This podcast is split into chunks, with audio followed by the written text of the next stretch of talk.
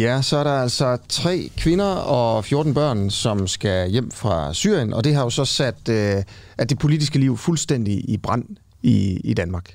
Og de sociale medier. Og de sociale medier. Statsministeren er vendt på en tallerken. Efterretningstjenesten er vendt på en tallerken. Ja, især det med PET, ja. der er vendt på en tallerken, synes jeg er interessant. Ja, det er det altså. Fordi først så siger de, at det sikreste for vores sikkerhed i forhold til terror, det er, at de bliver i lejrene. Så sker der det, at Mette Frederiksens støttepartier altså, laver ballade og siger, at de her børn, de skal bare hjem. Og lige pludselig, så mener PET så, at det er bedst at tage dem hjem. Ja. Altså det kan vi bare konstatere, det er rent faktuelt, at det er jo det, og man er jo på en eller anden måde nødt til at spørge, om, om, om Mette Frederiksen har, altså har, har, et, har et eller andet op i ham der Finn, øh, der er, øh, der er chef for efterretningstjenesten, ikke? Fordi øh, han siger jo det, der på en eller anden måde er mest belejligt i forhold til den politiske situation her. Altså det er ikke mere, det var den 31. marts, at Ekstrabladet afslørede, at PET vurderede, at det var mere sikkert, at de blev ja. i lejren. Ja. Og, og nu er det altså, at, at PET siger, at der er en stigende risiko for radikalisering i lejrene, og derfor er det mest sikkert at hente børn og kvinder hjem. Og det er altså derfor, at øh, Hækkerup, justitsministeren, han stod i går og sagde, at nu skal tre kvinder hjem og deres 14 børn. Øhm, det er simpelthen det, det er det bedste for, for dansk øh, sikkerhed, og det er derfor, man gør det. Der er også nogle kvinder, der så, og det er jo også mærkeligt, ikke? der ikke skal hjem. Det er jo åbenbart ikke bedst for dansk sikkerhed. Det er så bedst, de bliver der med deres børn. Det er de kvinder, som har fået frataget deres statsborgerskab. Mm. Øh, der vil man kun have børnene hjem. Ja. Og det vil kvinderne ikke, og derfor så bliver de alle sammen nede i de syriske fangelejre.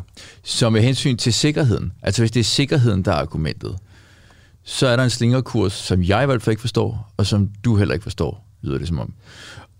Og det kunne vi godt tænke os at snakke med jer lytter om.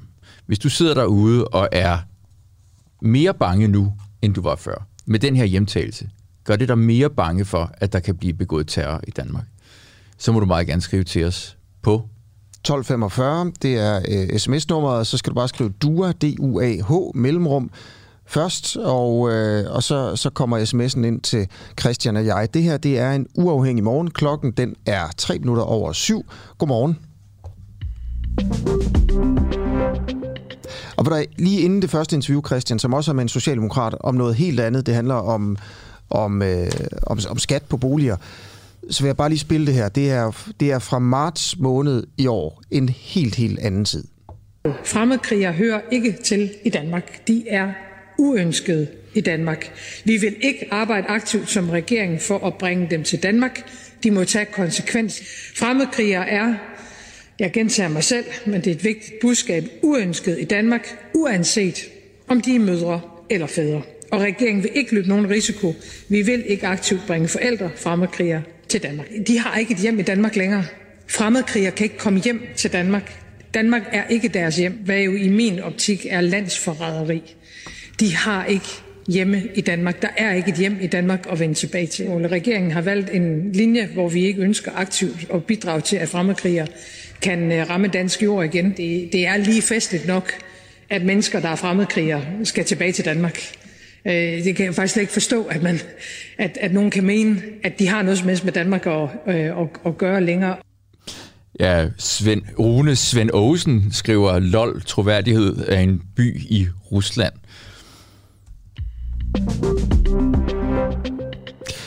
Troels Ravn, godmorgen til dig. Du er skatteordfører i øh, Socialdemokratiet.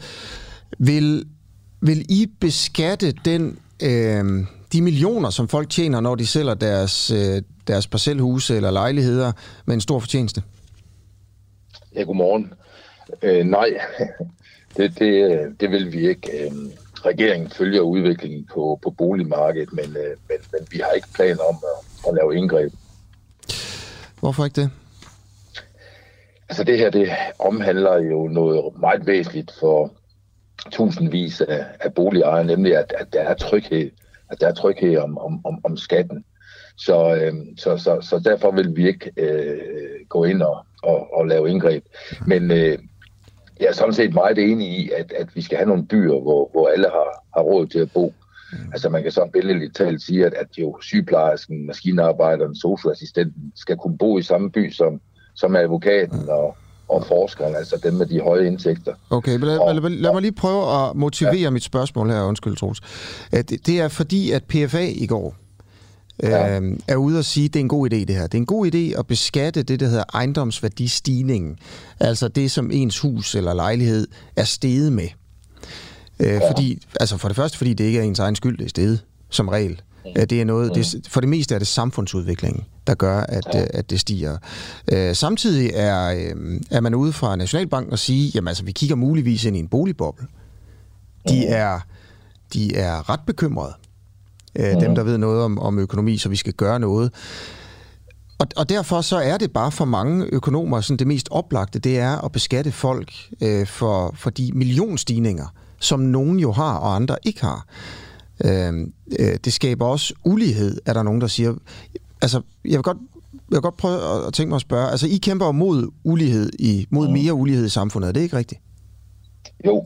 Og, øh, og så vil jeg bare høre om, om det her skaber mere ulighed, at man ikke beskatter ejendomsværdistigningerne. Jo, men øh, vi er enige om, at, øh, at vi gerne vil bekæmpe ulighed. Øh, jeg har nu også noteret mig, at, øh, at man er jo i finanssektoren heller ikke enige om, øh, hvad, hvad det er, der skal til. Altså foredrag, eller forslaget her om at fjerne rentefradrag og reducere afdragsfri lån bliver jo så imødegået også fra, fra Danske Bank, Nykredit og Nordea eksempelvis.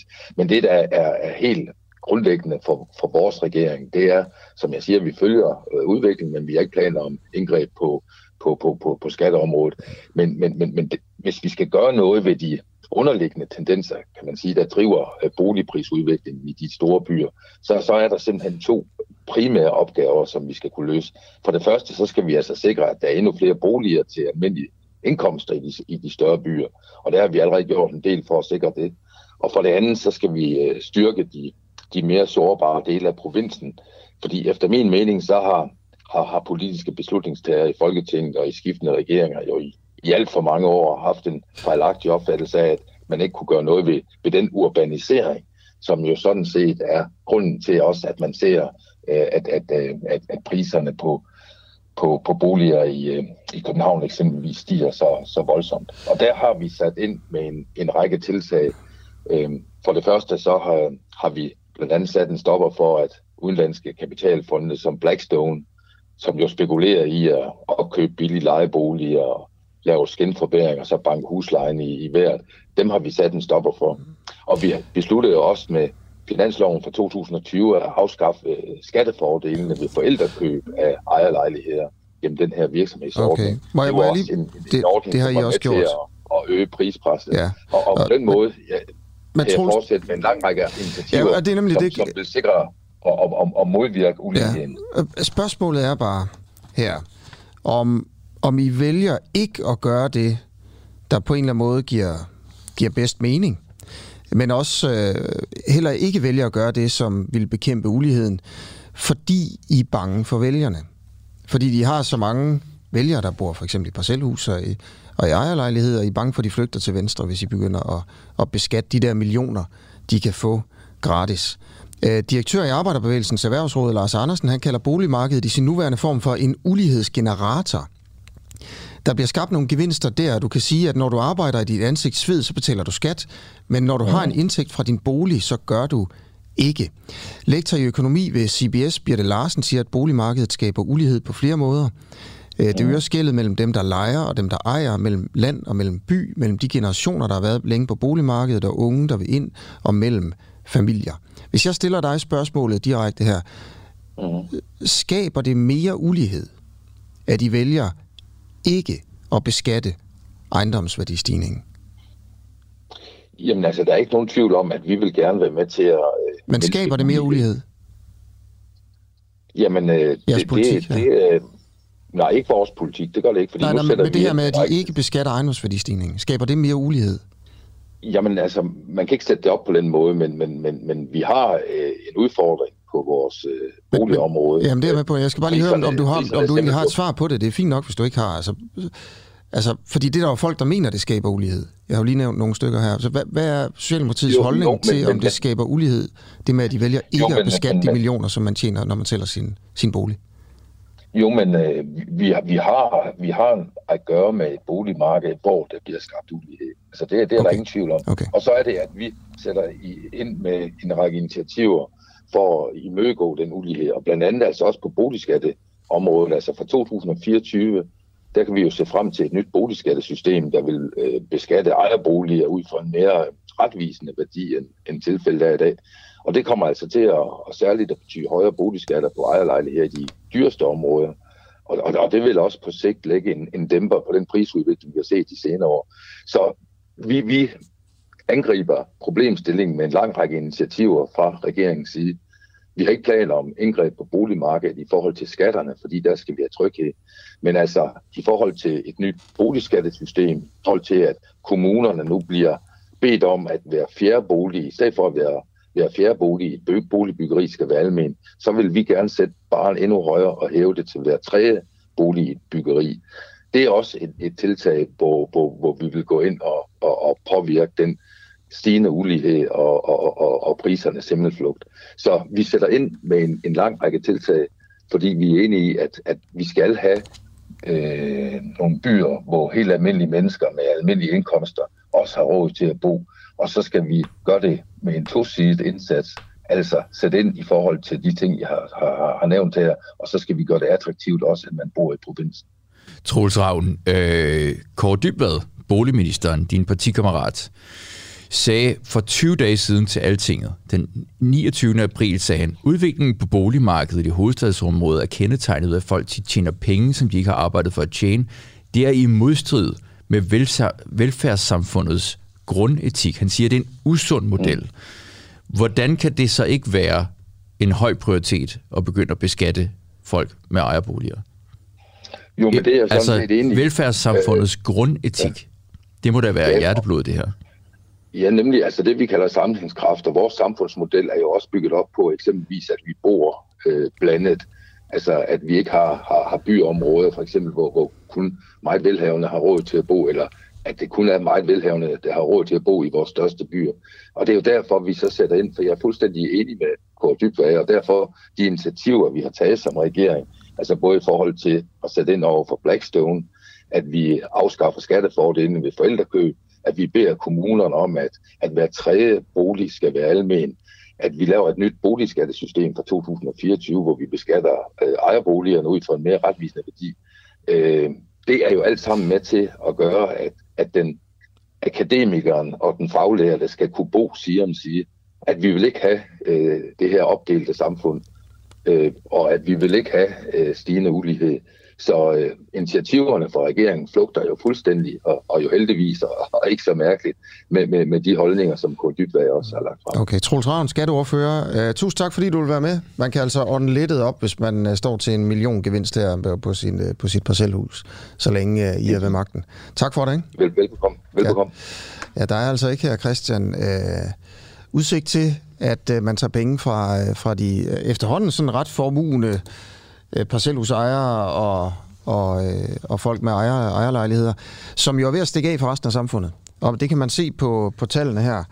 Øh, nu har jeg dem, hvor meget det er steget bare i år. Øh, de seneste 12 måneder er priser på huse i gennemsnit steget godt 14 procent ejerlejligheder, 17 procent. I gennemsnit? I gennemsnit, ikke? Så det vil sige i storbyerne? Jamen, det er snilt 20 procent, ikke? Og altså, det, det er jo mange penge. Øh, altså, hvis, hvis du har noget, der koster bare en million, så er det, så er det stedet 200.000 kroner. Ikke? Og hvis du, er, hvis du bor op nord for København, øh, eller, eller et eller andet sted i Rigskov, eller sådan noget, og har noget, der, der koster 10 millioner, så har du lige pludselig tjent 2 millioner på et år. Ikke? Mm. Uden at, og Uden det er det, Kåre siger, at det er simpelthen grundlaget for velfærdssamfundets ja. opbygning, at man ikke må tjene penge på ikke at lave noget. Og hvis det er dig, så er Socialdemokratiet altså bare din ven.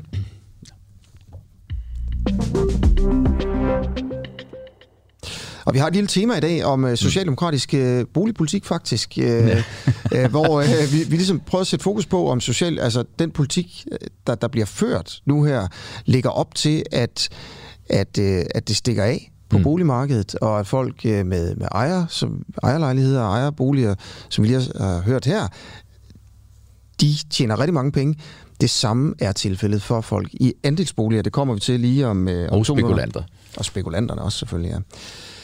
Der er kommet en del sms'er allerede på, på det her med, at Mette Frederiksen har ændret kurs, mm. og nu kommer der tre kvinder hjem fra, fra Syrien. Jeg er på, øh, på sms'en her.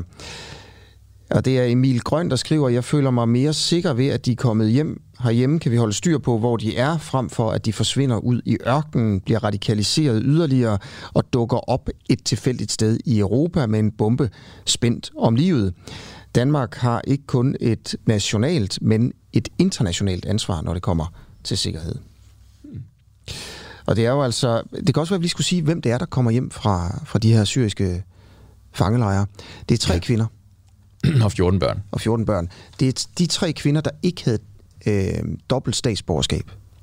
Og det vil sige, at det er to etniske danske kvinder, og så er det en kvinde, som er født i eks-Jugoslavien, som tog der ned den ene tog der ned i 2014, den anden i 15, og den tredje ved man faktisk ikke, hvornår tog der ned. Og de har så, som du siger, 14 børn med mm. tilbage. Og de, dem, der ikke har, dem, der havde dobbelt statsborgerskab, der kunne man jo så fratage statsborgerskabet. Ja. Så derfor har de, de kan få lov at blive. Og det er jo lidt interessant, fordi hvorfor er det mere sikkert så at lade dem blive? Altså hvorfor er det så ikke, hvis det er mere sikkert at tage de, dem hjem, der har dansk statsborgerskab, burde det samme argument så ikke gælde for dem, der ikke har? Christian han skriver en sms her. Husk at klappe Rasmus og Mathias, og husk, at ministerne også har børn, og jeg vil tro, Mathias, det er Tess, mm. det er og Rasmus Stoklund fra Socialdemokratiet. Christian skriver, jeg er ikke mere bange nu. Jeg er endnu mere indineret over, hvor plat politik er blevet. Vi bliver sovset ind i taskforces styrelser og spin med det formål at udskyde beslutninger, som alligevel er uundgåelige.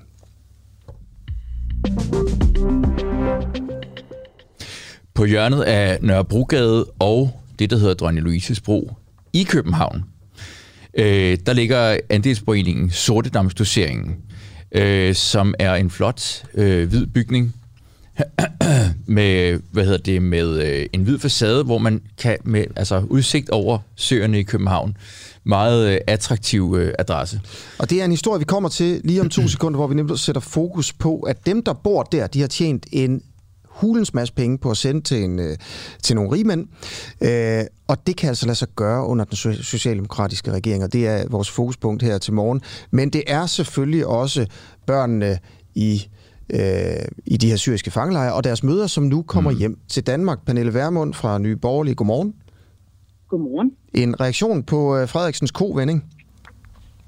Jamen, det er jo ikke bare en kovending, det her. Det er jo simpelthen så uselt uværdigt, som det overhovedet kan blive. Hvorfor? Ja, fordi man har, vi har en statsminister, som jo gang på gang har slået fast, at øh, de her islamiske stat-terrorister ikke skal til Danmark.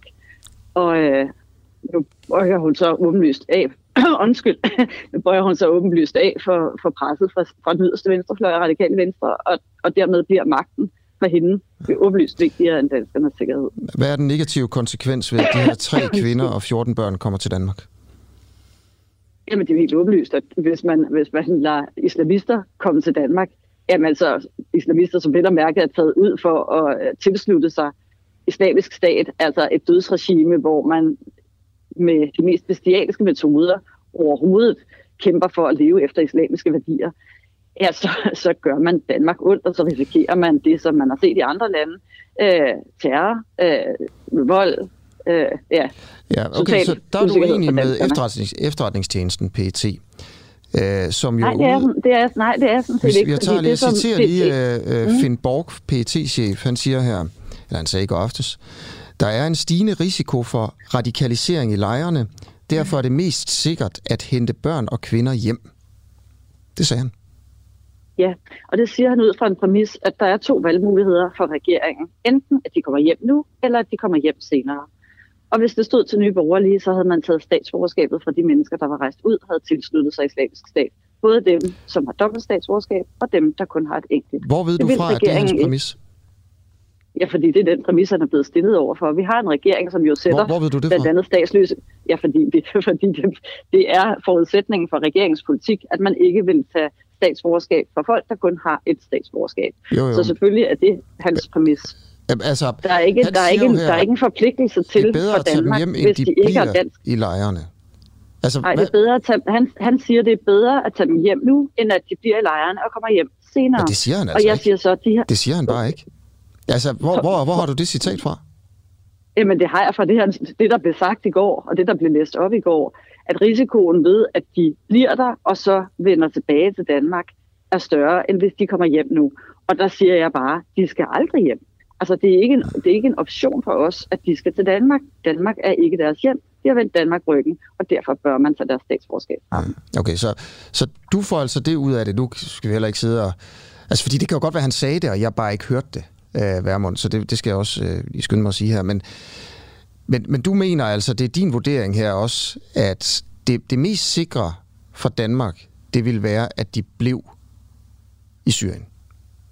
Det mest sikre for Danmark vil være, at de aldrig ja. kommer til Danmark, ja, og, din og at man det, holder øje med Og dem. din kilde på det, det er? Jamen, det er jo åbenlyst. Prøv at høre, der er terrorister er, i hele det, verden, nej, nej, og det mest det, sikre for? Danmark er, ja, det er jo det åbenlyst logiske, at vi ikke skal have terrorister til Danmark. Jo, jo, men der har, er, har en, andre der er, end din egen ja. logik? Altså, hvad er din kilde på, at det mest sikre er, at de bliver i Syrien? Jamen, hvad skulle tilsige, at det ville være mere sikkert at tage terrorister til Danmark, som er som ikke er danske statsborgere, Så end at lade dem det? blive i de lande, hvor de er. Har du en kilde på det? Jamen, altså, ej, men det er jo åbenlyst.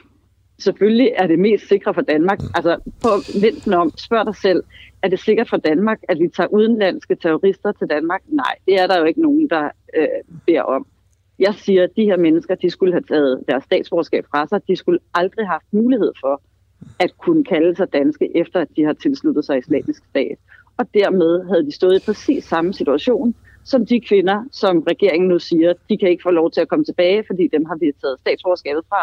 De havde et dobbelt statsborgerskab, der ville man gerne tage statsborgerskabet fra dem, men man var ikke villig til at gøre det med dem, der kun havde et enkelt, og derfor står vi i den her misære. No- noget, vi sad herinde og botaniserede i lidt, øh, lidt tidligere, Pernille Vermund, øh, det var det her med, om, om efterretningstjenesten på en eller anden måde virker, som om den er lidt politisk styret her.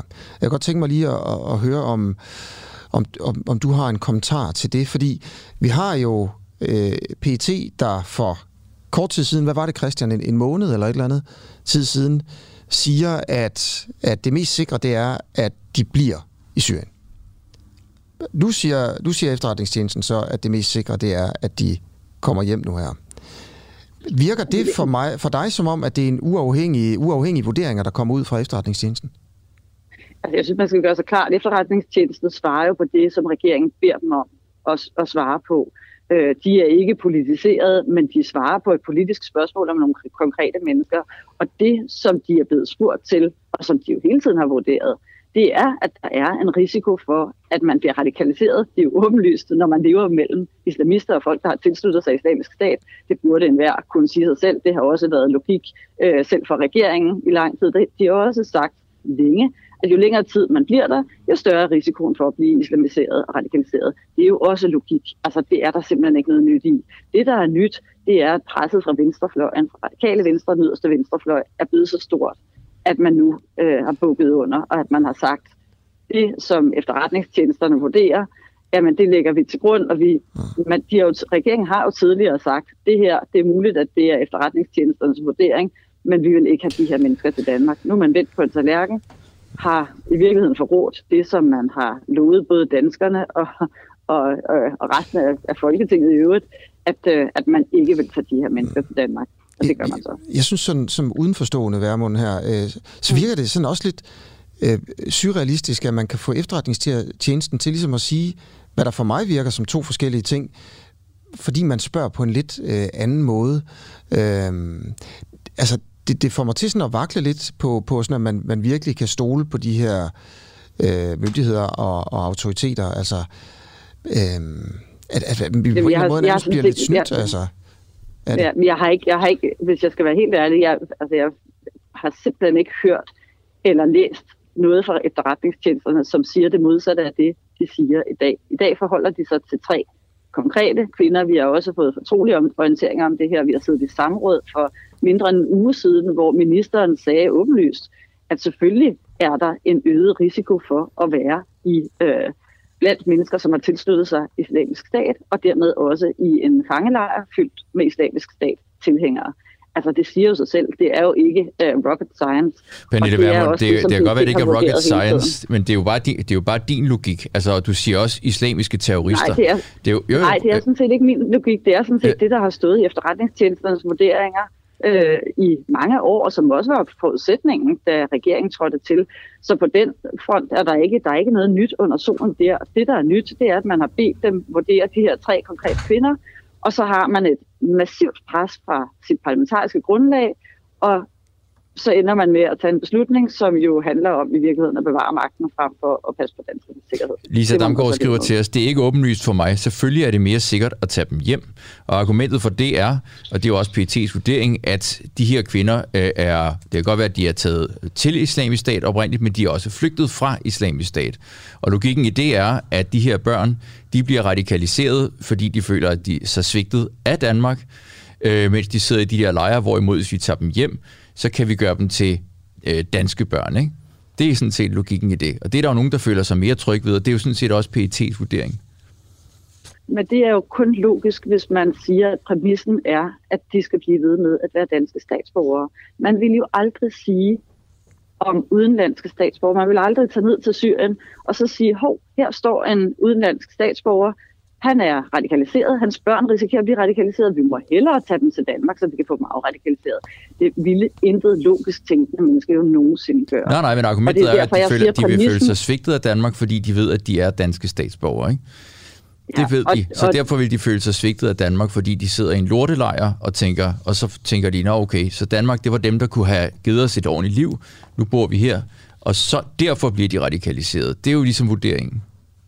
Ja, og, og der er en Mellemøst, som er, eller der er Mellemøsten er fyldt med islamiserede og radikaliserede Ja, ja, men de har ikke noget forhold til Danmark. Nu taler vi om nogen, der jo, har et forhold jo, til Danmark, og som ved, at de er danske et, statsborgere. Høre, som har et indet had til Vesten, som under Mohammed-krisen brændte vores flag af, brændte vores øh, Ja, ja, nu taler du om alle mulige andre. Vi taler om de her konkrete Nej, 14 altså, børn og deres tre forældre. Præcis, ja. men, men der er, altså jeg siger bare, der er øh, dele af verden, hvor hadet til Vesten, hadet til Danmark, ja, ja er utrolig det, det, stort derinde, hvor der er radikaliserede, islamiserede mennesker.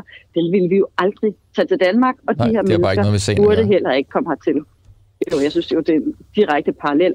Har man, har man ikke dansk statsborgerskab, og det burde man ikke have set fra Nye Borgerlige. Nej, vi taler om nogen, der har dansk statsborgerskab. Det er det, ja, der er præmissen. men prøv at høre, det, det, nej, det er ikke præmissen. Præmissen er jo, at... Jo, det er præmissen at, for de her har, vi, konkrete ja, mennesker, vi snakker om. Det er præmissen for regeringen hører det her politik. Regeringen vælger, at de ikke tager statsborgerskabet fra de her konkrete mennesker. De har taget statsborgerskabet fra nogle andre, men de vil ikke gøre det fra dem her. Det vil de ikke, fordi de siger, at statsløsekonventionen, den er hellig. Øh, en slags vestlig sharia, vil jeg næsten kalde det efterhånden. Øh, jeg siger, når man har rejst ud, er rejst ud og har tilsluttet sig islamisk stat, så har man vendt Danmark ryggen, så bør man også miste sit danske statsborgerskab, og så må man leve som statsløst i værste fald. Pernille Vermund, en fornøjelse at have dig med i en uh, uafhængig morgen. Ja, tak skal du have. Det er også der takker. Hej igen. Hej.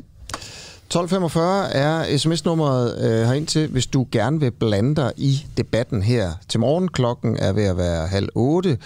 Øh, vi har jo sendt i en måned præcis i dag, og det er også derfor, hvis man øh, kigger med på Facebook, så øh, har vi nogle flag i baggrunden.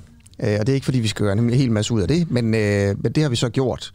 Og vi får ja, en måneds fødselsdag. Ja, det har vi. Hvor er det sødt, at vi fejrer det, egentlig. Ja. og og vi, øh, vi, vi, vi sender i hvert fald en måned til, ikke? Jo. Ja, vi regner med at, at, at, at sidde her de næste 10-20 år. Og så må vi jo se. Ikke? Men det går godt, og, og det er dejligt, og tusind tak, fordi at, øh, at I lytter med og, øh, og ser med rundt omkring, øh, hvor man nu gør det. Husk at downloade vores app, hvis du øh, ikke lytter på den, øh, fordi så kan du lytte til os øh, ja, via den, hvis du skulle have lyst til det. Og lige så stille, så bliver den også bedre og bedre, og, og det vil være en fordel på sigt at, at have den. Også når vi udvider øh, etablissementet her lige så stille. Mm. Og hvis du nu sidder derude og føler trængt til at støtte os, for at sikre dig, at det ligesom kan, at vi kan fortsætte efter sommer, så øh, kan du gøre det på øh, for 39 kroner om måneden. Ja.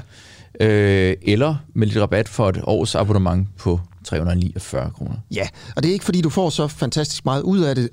det, det mest smarte for, din egen, for dig selv og din pengepunkt vil være bare at lytte med, fordi vi øh, har simpelthen bare bestemt os for at gøre det her fuldstændig gratis, og så må vi se, hvor det hele det ender henne. Som sagt, klokken den er halv otte. Øh, vores program er skrevet ret meget i forhold til, hvad vi egentlig havde planlagt, men det går så nok også jo. Øh, og det ved du godt, Christian, at øh, vi har Stoklund på, Rasmus Stoklund fra Socialdemokratiet ja. om et kvarter. Det glæder jeg mig til. Har du set det? Ja, det har jeg set. Det er lige blevet legnet op her for, yes. for 10 minutter siden. Så det bliver godt, som vi også lige finder ud af, hvad vi skal spørge ham om. Øh, men først skal vi finde ud af, om uligheden på boligmarkedet stiger i Danmark. Det skal vi. Jan Hansen, direktør for Andelsboligforeningernes fælles repræsentation, ABF. Godmorgen. Ja, godmorgen. Øh, vi, vi har ringet til dig på grund af den her sag med en øh, meget mondæn bygning på en i hvert fald meget mondæn adresse i København, øh, lige ned til Søerne, udsigt over Søerne, Nørrebrogade nummer 1-8. Øh, det er en af de første ejendomme, der blev opført ved det gamle søområde i 1870'erne, og den er netop blevet solgt til en investor for 132 millioner kroner. Og det øh, øh, på sådan en smart måde, hvor beboerne kan blive boende til en lav husleje. Men når de flytter ud, altså når de næste lejere kommer til at betale, øh, skal flytte ind, så, kan de, øh, så kommer de til at betale tredobbelt husleje. Det er Berlinske, der skriver det. Altså en smart fidus, hvor dem, der har bygningen, de sælger den, øh, mod at de så får en lav husleje her og nu. Så det er win-win for dem, der bor i øh, lejlighederne, og det er win-win for investoren, der køber ejendommen. Men du mener at kunne se en tendens i det her, altså at det er en tendens, at andelsboliger oplyser sig selv? Er du der? Ja, jamen altså vi, vi kan jo se, og det har vi øh, gjort de senere år set, at, øh, at der er en del andelsboligforeninger, der har valgt at opløse sig selv og, øh, og, og sælge deres ejendom. Er det på øh, samme måde, altså hvor de så får som modregning, så får de lavere husleje? Øh, nej, det, det, er, det er lidt forskelligt. Øh, altså det, jeg synes, der er, er udfordringen i det her, det er, at øh, det er jo ikke nødvendigvis alle beboerne i ejendom, der synes, det her er en god idé. Øh, da man stiftede andelsboligforeningen oprindeligt, der var det jo et, et valg. Taler du om konkret lejer. eller generelt? Det, det er generelt. Ja. Øh, jeg, ved ikke, jeg ved ikke, hvordan det helt præcis har været i, i, i, i den her ejendom. Men, men da foreningerne blev stiftet oprindeligt, der var det jo et valg for hver enkelt beboer, om man ønskede at være lejer, eller man ønskede at være andelshaver. Øh, og der har man så valgt øh, for mange vedkommende at blive andelshaver og, og købe den her ejendom på andelsbasis. Når man så vælger at sælge ejendommen, så er det lige pludselig ikke op til hver enkelt lejer eller hver enkelt andelshaver at beslutte det her. Så er det et flertal i ejendommen, der beslutter, om man vil sælge ejendommen øh, og nu bliver lejer igen. Og det vil sige, at man et flertal kan beslutte for den enkelte beboer, som stadigvæk egentlig ønsker at være andelshaver, at det må du ikke længere nu. Øh, nu vælger vi at sælge ejendommen, og nu skal du være lejer. Det er det, som vi synes er den største udfordring ved det her. Så det vil sige, der er der ikke, der må vel være en lov om, at der er sådan noget to tredjedel på en generalforsamling, der skal stemme for, at altså, der er vel en, en eller anden majoritetsregel. Jo, men det ændrer jo ikke noget ved, at, øh, at et flertal stadigvæk øh, kan beslutte overhovedet på den enkelte øh, at sige, nu skal du ikke længere være andelshaver. Nu beslutter et flertal, at øh, nu skal du fremadrettet være lejer. Men vi skal bare jeg prøve at få afklaret, om det her det faktisk er en generel tendens i forhold til, altså er det her noget, der øh, bidrager til social ulighed, eller er det bare et problem for dem, der føler sig kørt over af majoriteten i andelsboligforeningen? Jamen ligesom det har været frivilligt, om man vil være andelshaver, øh, så mener vi også, at det skal være frivilligt, om man ønsker øh, fortsat at være andelshaver, eller man ønsker at, at, at sælge sin ejendom på andelsbasis. Øh, blot siger med det her, det er, jamen det er ikke frivilligt øh, forstået på den måde, at det altså ikke kræver, at man giver en accept af det. Øh, der er jo en grund til, at man har valgt at blive andelshaver, man gerne vil være medejer af den her ejendom. Øh, og det er der jo heldigvis rigtig mange, der synes, at det er den rette boligform for en, nemlig øh, i stedet for at være lejer, at man så vil være andelshaver. Og derfor synes jeg ikke, det er rimeligt, at et flertal så ændrer øh, boligsituationen for, for en lejer, som, eller for en andelshaver, som sådan set ikke ønsker at sælge den her ejendom øh, og få den her gevinst, øh, men hellere sætter øh, pris på at være øh, medejer af den her ejendom. Jan Hansen, direktør for Andelsboligforeningens fælles repræsentation ABF. Tak fordi du var med her til morgen. Tak. Rasmus Stoklund, han er på lige om fem minutter, men inden da, noget der måske altså, kommer til at være en, en kæmpestor skandale i corona-håndteringen, det er en lille bit ting egentlig, men, men det, det har muligvis altså hundredvis af liv på, på samvittigheden. Det er der i hvert fald nogen, der mener her. Mm. Det var noget, der foregik i januar måned på plejehjemmene i Danmark. På det tidspunkt, der lovede Magnus Heunicke og Mette Frederiksen flere gange kviktest til plejehjemsansatte. Øh, og plejehjemmene var jo hårdt ramt under den her bølge efter jul, men de her planer om kviktest et par gange om ugen, de blev skrottet, uden at det nogensinde kom offentligheden for øre. Det har DR afdækket. Vi dykker altså ned i den her historie. De konservative, de har hævet sundhedsminister Magnus Heunicke i samrådet. Det her, det er Mette Abildgaard, som er ældreordfører for de konservative. Jeg synes, det er meget stærkt kritisabelt, at vi har en statsminister, som står på et velplanlagt pressemøde, hvor hun har talepapirerne med sig og fortæller, at nu kommer der kviktest på plejehjemmene. Og få dage senere får rullende kamera på TV2 gentager budskabet over for en pårørende øh, til en bor på et plejehjem, om at nu kommer kviktestene. Og det, der øh, er sket i mellemtiden, det er, at statsministerens øh, sundhedsminister øh, har sagt nej tak til kviktest. Danske regioner er kommet og sagt, vi er klar til at rulle kviktest ud på plejehjemmet, som I har bedt om, og så siger man fra regeringens side, nej tak, det ønsker vi ikke, vi vil hellere have PCR-test. Øh, det synes jeg er meget uærlig kommunikation fra statsministerens side af, og det må jo bero på en fejl, men så må man være stor nok til bagefter at undskylde øh, den fejl. Men, men altså, var det, øh, var det et problem, altså sådan i, i forhold til håndteringen af, af covid-19, at man lavede PCR i en periode i stedet for kviktest?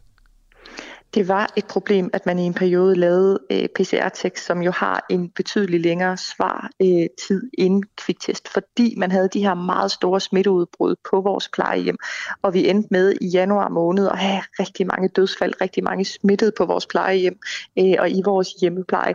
Og øh, der er jo øh, eksperter, der er ude og vurdere, at det kunne have haft øh, betydning for, øh, for den smitteudvikling, hvis man havde fanget flere medarbejdere ved de her kviktest. Så det var jo en fejl, der fik øh, konsekvenser, og også potentielt meget, meget alvorlige konsekvenser. Øh, tallene er, at øh, 324 plejehjemsbeboere døde med corona i januar, altså her i januar måned. Øh, I alt, der er 39 procent af alle corona-relaterede dødsfald i Danmark sket på, på plejehjemmene. Og det er rigtigt også, hvad du siger, at statsministeren sagde over flere omgange, at nu ville hun iværksætte kviktest for plejehjemspersonalet, så de ikke kunne tage smitten med ind på, på plejehjemmene. Øh, men altså, det er, jo, det er jo en ret grov anklage, at fordi hun vælger at lade være med at lave kviktest, selvom regionerne siger, at, at de er klar til det, så er der så er der danskere, der er døde på grund af det her. Hvor sikker er du på, at der er plejehjemsbeboere, som er døde af corona, på grund af, at Mette Frederiksen ikke ville lave kviktest, som hun havde lovet? Jeg tror på, at Mette Frederiksen har gjort alt, hvad der stod i hendes magt for at håndtere den her situation så rigtigt som muligt. Og hun indrømmede i starten af hele coronaperioden, at der ville komme til at ske fejl. Og det, der er sket her, og det er kritisabelt, men det, der er rigtig kritisabelt, det er, at man ikke står ved de fejl, der er sket.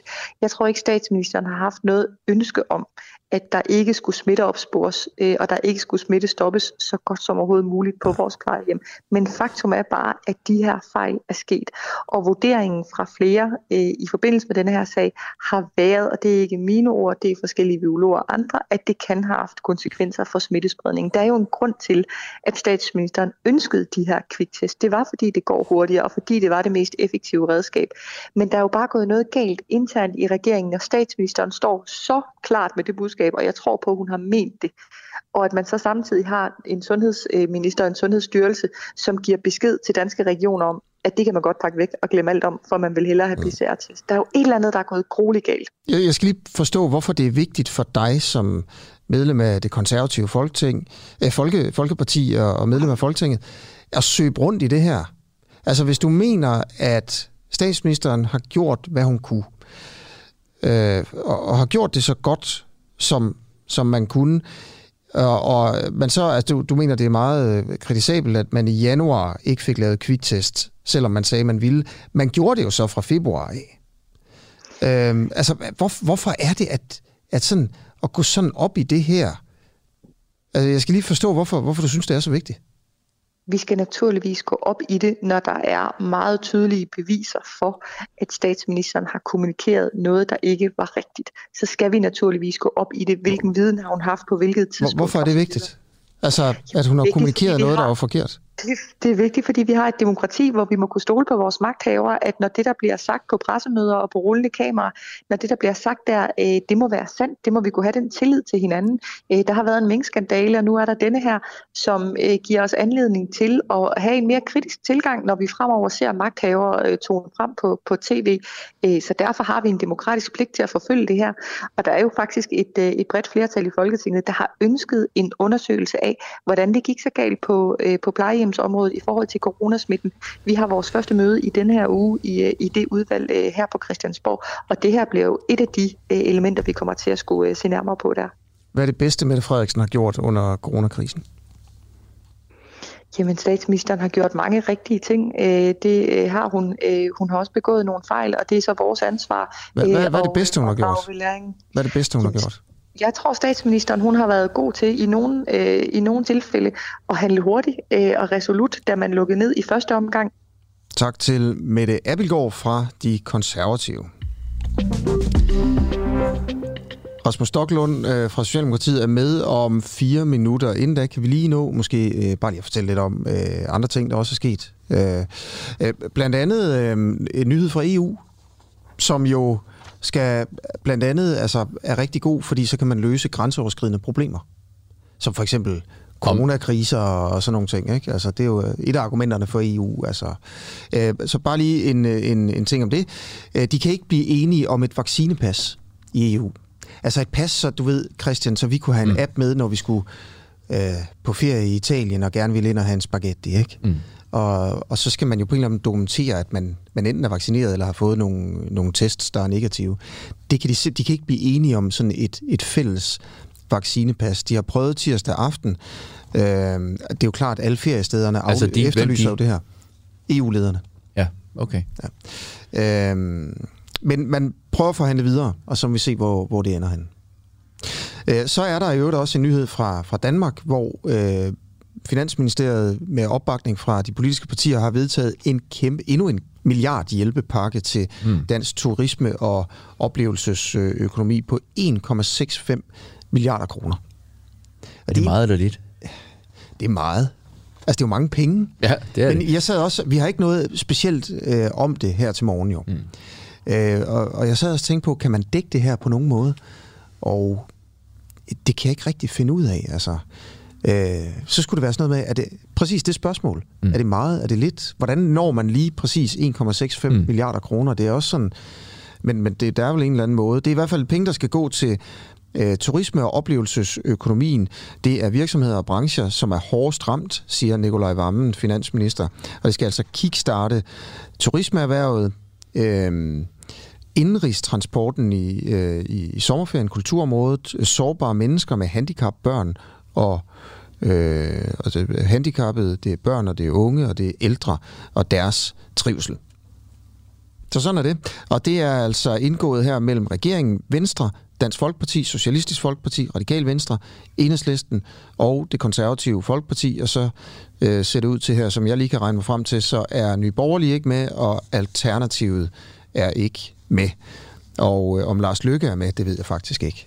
Øh, når man, når man ser det på den her måde. Men øhm, ja, så sådan er det. Så er det det. Øh, nu skal vi øh, høre Mette Frederiksen. Lad, skal vi ikke lige høre den en gang til? Jo. Og så Stoklund på lige om, øh, om, om cirka et minut. Fremmedkrigere hører ikke til i Danmark. De er uønskede i Danmark. Vi vil ikke arbejde aktivt som regering for at bringe dem til Danmark. De må tage konsekvens. Fremmedkrigere er jeg gentager mig selv, men det er et vigtigt budskab, uønsket i Danmark, uanset om de er mødre eller fædre. Og regeringen vil ikke løbe nogen risiko. Vi vil ikke aktivt bringe forældre fremmedkrigere til Danmark. De har ikke et hjem i Danmark længere. Fremmedkrigere kan ikke komme hjem til Danmark. Danmark er ikke deres hjem, hvad jo i min optik er landsforræderi. De har ikke hjemme i Danmark. Der er ikke et hjem i Danmark at vende tilbage til. Regeringen har valgt en linje, hvor vi ikke ønsker aktivt at bidrage til, at fremmedkrigere kan øh, ramme dansk jord igen. Det, det er lige festligt nok, at mennesker, der er fremmedkrigere, skal tilbage til Danmark. Øh, det kan jeg faktisk slet ikke forstå, at, man, at, at nogen kan mene, at de har noget som helst med Danmark at, øh, at, at gøre længere. Godmorgen, Rasmus Stocklund, udlændingeordfører for Socialdemokratiet. Har partiet ændret holdning?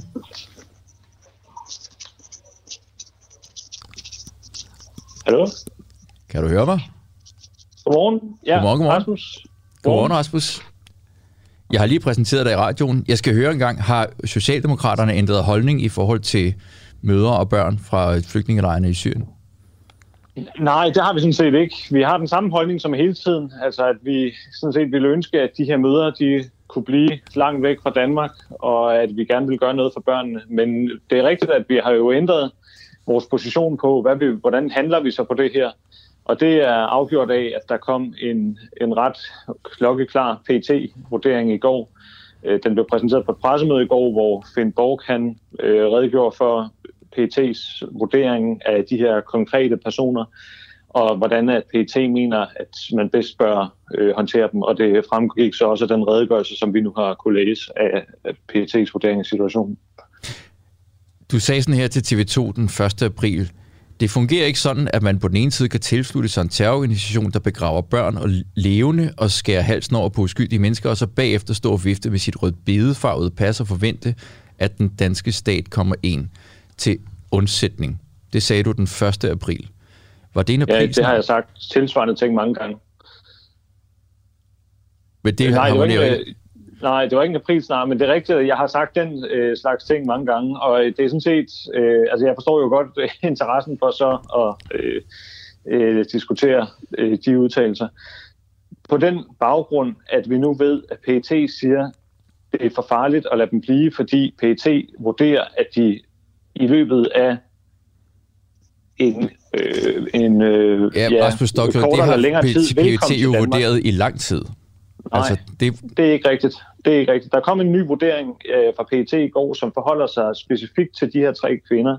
Og der siger PET, at de siger, at de mener, at de her kvinder, de vil komme til Danmark før eller siden. Og de mener, at den risiko er taget til, fordi at lejrene nu er under øget pres. Der er flere, der flygter fra området, og øh, der er en øget radikalisering. Og i lys af, at deres børn så samtidig bliver yderligere radikaliseret, så mener de altså, at i stedet for at se på den kortsigtede gevinst, der er ved, at de bliver dernede, så vurderer PET, at gevinsten er størst ved at få dem tilbage, og så undgå den langsigtede risiko, som er forbundet med at lade dem blive. Øhm, jeg tror, der er nogen, der tænker, øh, hvorfor I ikke bare siger sandheden her, Rasmus Stocklund, og det er, at I bare er blevet presset til det af jeres parlamentariske grundlag. Og det er jo måske Altså fair nok. Altså I har jo ikke det absolut flertal. Altså I kan jo ikke bestemme selv i Socialdemokratiet. I er nødt til at have et flertal i Folketinget. Og jeres støttepartier, de vil bare have de her folk hjem. Og så er I, blevet, så er I fået vredet armen om. Så stærk var I heller ikke. Og så tager I dem hjem. Og det er derfor, I vender på en tallerken. Hvorfor ikke bare sige det? Du siger, at det ville være fair nok, hvis det var sådan, det forholdt sig, men det synes jeg sådan set ikke, det ville. Altså, jeg synes ikke, det ville være i orden, hvis det var øh, sådan en politisk studehandel, der afgjorde, om man skulle hente de her terroristtyper til Danmark. Så er det et tilfælde, at det her det sker til, lige det efter, her. at støttepartierne har brokket sig? og truet med at fyre øh, udenrigsministeren, så er det bare et tilfælde, at så ændrer det hele sig, og så skal man have dem hjem? Jamen, det er jo ikke os, der skriver PET's trusselsvurderinger af hensyn til den parlamentariske situation. Altså, øh, PET er kommet med en klokkeklar vurdering, som forholder sig entydigt øh, i retning af, at de mener, at vi skal hente de her mennesker hjem. Det er ikke rigtigt, når det bliver sagt, at det har PT sagt hele tiden. Det har de ikke. PT har sagt, at der kunne være risici, men de har også sagt, at der kunne være risici ved at tage dem til Danmark. Nu har PT så helt specifikt vurderet de her typer, og øh, sagt, at vi, vi mener, at det bedste er at tage dem hjem nu. Det har egentlig ikke noget med støttepartierne at gøre, fordi hvis PT havde sagt det modsatte, at det er bedst at lade dem blive, så havde vi ikke hentet dem hjem. Rasmus Stokblund, øh, Ekstrabladet skrev den 31. marts under overskriften Ny pt vurdering Risikoen for børn i Syrien forøges. Politiets efterretningstjeneste vurderer endnu en gang, at risikoen for radikalisering forøges for danske børn i Syrien, jo længere tid de opholder sig i fangelejrene. Altså, det vurderer man endnu en gang. Og den første gang, vi hørte om den, eller vi ikke hørte om, men at I blev orienteret om den vurdering, det var helt tilbage, mener jeg, i november eller december. Så hvad, er det, så hvad er det, der er nyt i forhold til det? Det nye er, at PET's trusselsvurderinger har hele tiden dem der kommer årligt, har hele tiden nævnt, at der er en risiko for radikalisering og har også hele tiden nævnt, at der er problemer forbundet med, at de er hernede, og der er en risiko for, at de kan komme hjem. Men de har på den anden side også nævnt, at det vil være risikabelt øh, at få de her mennesker tilbage til Danmark, fordi de kunne være radikaliseret og udgøre en fare. Og de har ikke forholdt sig specifikt til lige netop de her tre møder, som det nu engang drejer sig om. Det gør den vurdering, vi så har fået nu. Det er ikke en generel trusselvurdering, det er en specifik lavet på netop de tre personer og på deres børn. Og der er PT så, øh, det er der, hvor PT siger, øh, der vil være en sikkerhedsrisiko, uanset hvad I gør, men den kortsigtede sikkerhed, den øh, står altså ikke i mål med den risiko, der er ved langsigtet at lade dem blive. Og samtidig så siger de, at det er altså meget sandsynligt, at de her tre kvinder, de vil returnere til Danmark, uanset hvad I gør. Det forstår jeg simpelthen ikke en dyt Det forstår jeg ikke. Det, der er jo, jeg kunne ikke... Hvad er forskellen? På, hvad, hvad forskellen er? Ja. Jamen, øh, forskellen er, at øh, det, jeg lige sagde, at der, PET har gennem flere år, hvert år, lavet generelle vurderinger af, hvordan er det med folk, der er rejst ud og tilsluttet sig terrororganisationer, hvilken risiko gør det, udgør det for Danmark. Nu har de så lavet en ny vurdering, der specifikt går på de her tre mennesker, og de her tre mennesker vurderer PET altså så udgør en øh, risiko som er større, hvis vi lader dem blive og lader deres børn blive store dernede, fordi så vil de øh, kunne være radikaliseret og komme tilbage til Danmark, og PET siger, at det er meget sandsynligt, at de vil komme tilbage til Danmark. Og derfor vil PET helst have, at vi henter dem hjem nu. Og jeg kan ikke rigtig se, hvordan man som regering skulle kunne gøre andet end at følge en øh, ren eller klokkeklar anbefaling fra PET, som der nu er kommet, Nej. og som vi altså ikke har fået tidligere. Stok, Stoklund, øh, klokken er 8 minutter i 8 nu her. Ikke? Vi fik egentlig at vide, at du kun kunne være med kort tid her. Har du, har du tid til at være med et par minutter nu, eller, eller skal du daf? Øh, et minut, det er absolut max. Jeg okay. har rimelig travlt. Så vil jeg bare lige spørge dig. Det her med, at PET vurderer, at det alligevel var uundgåeligt, de kom på et eller andet tidspunkt, de her tre kvinder og deres øh, mange børn.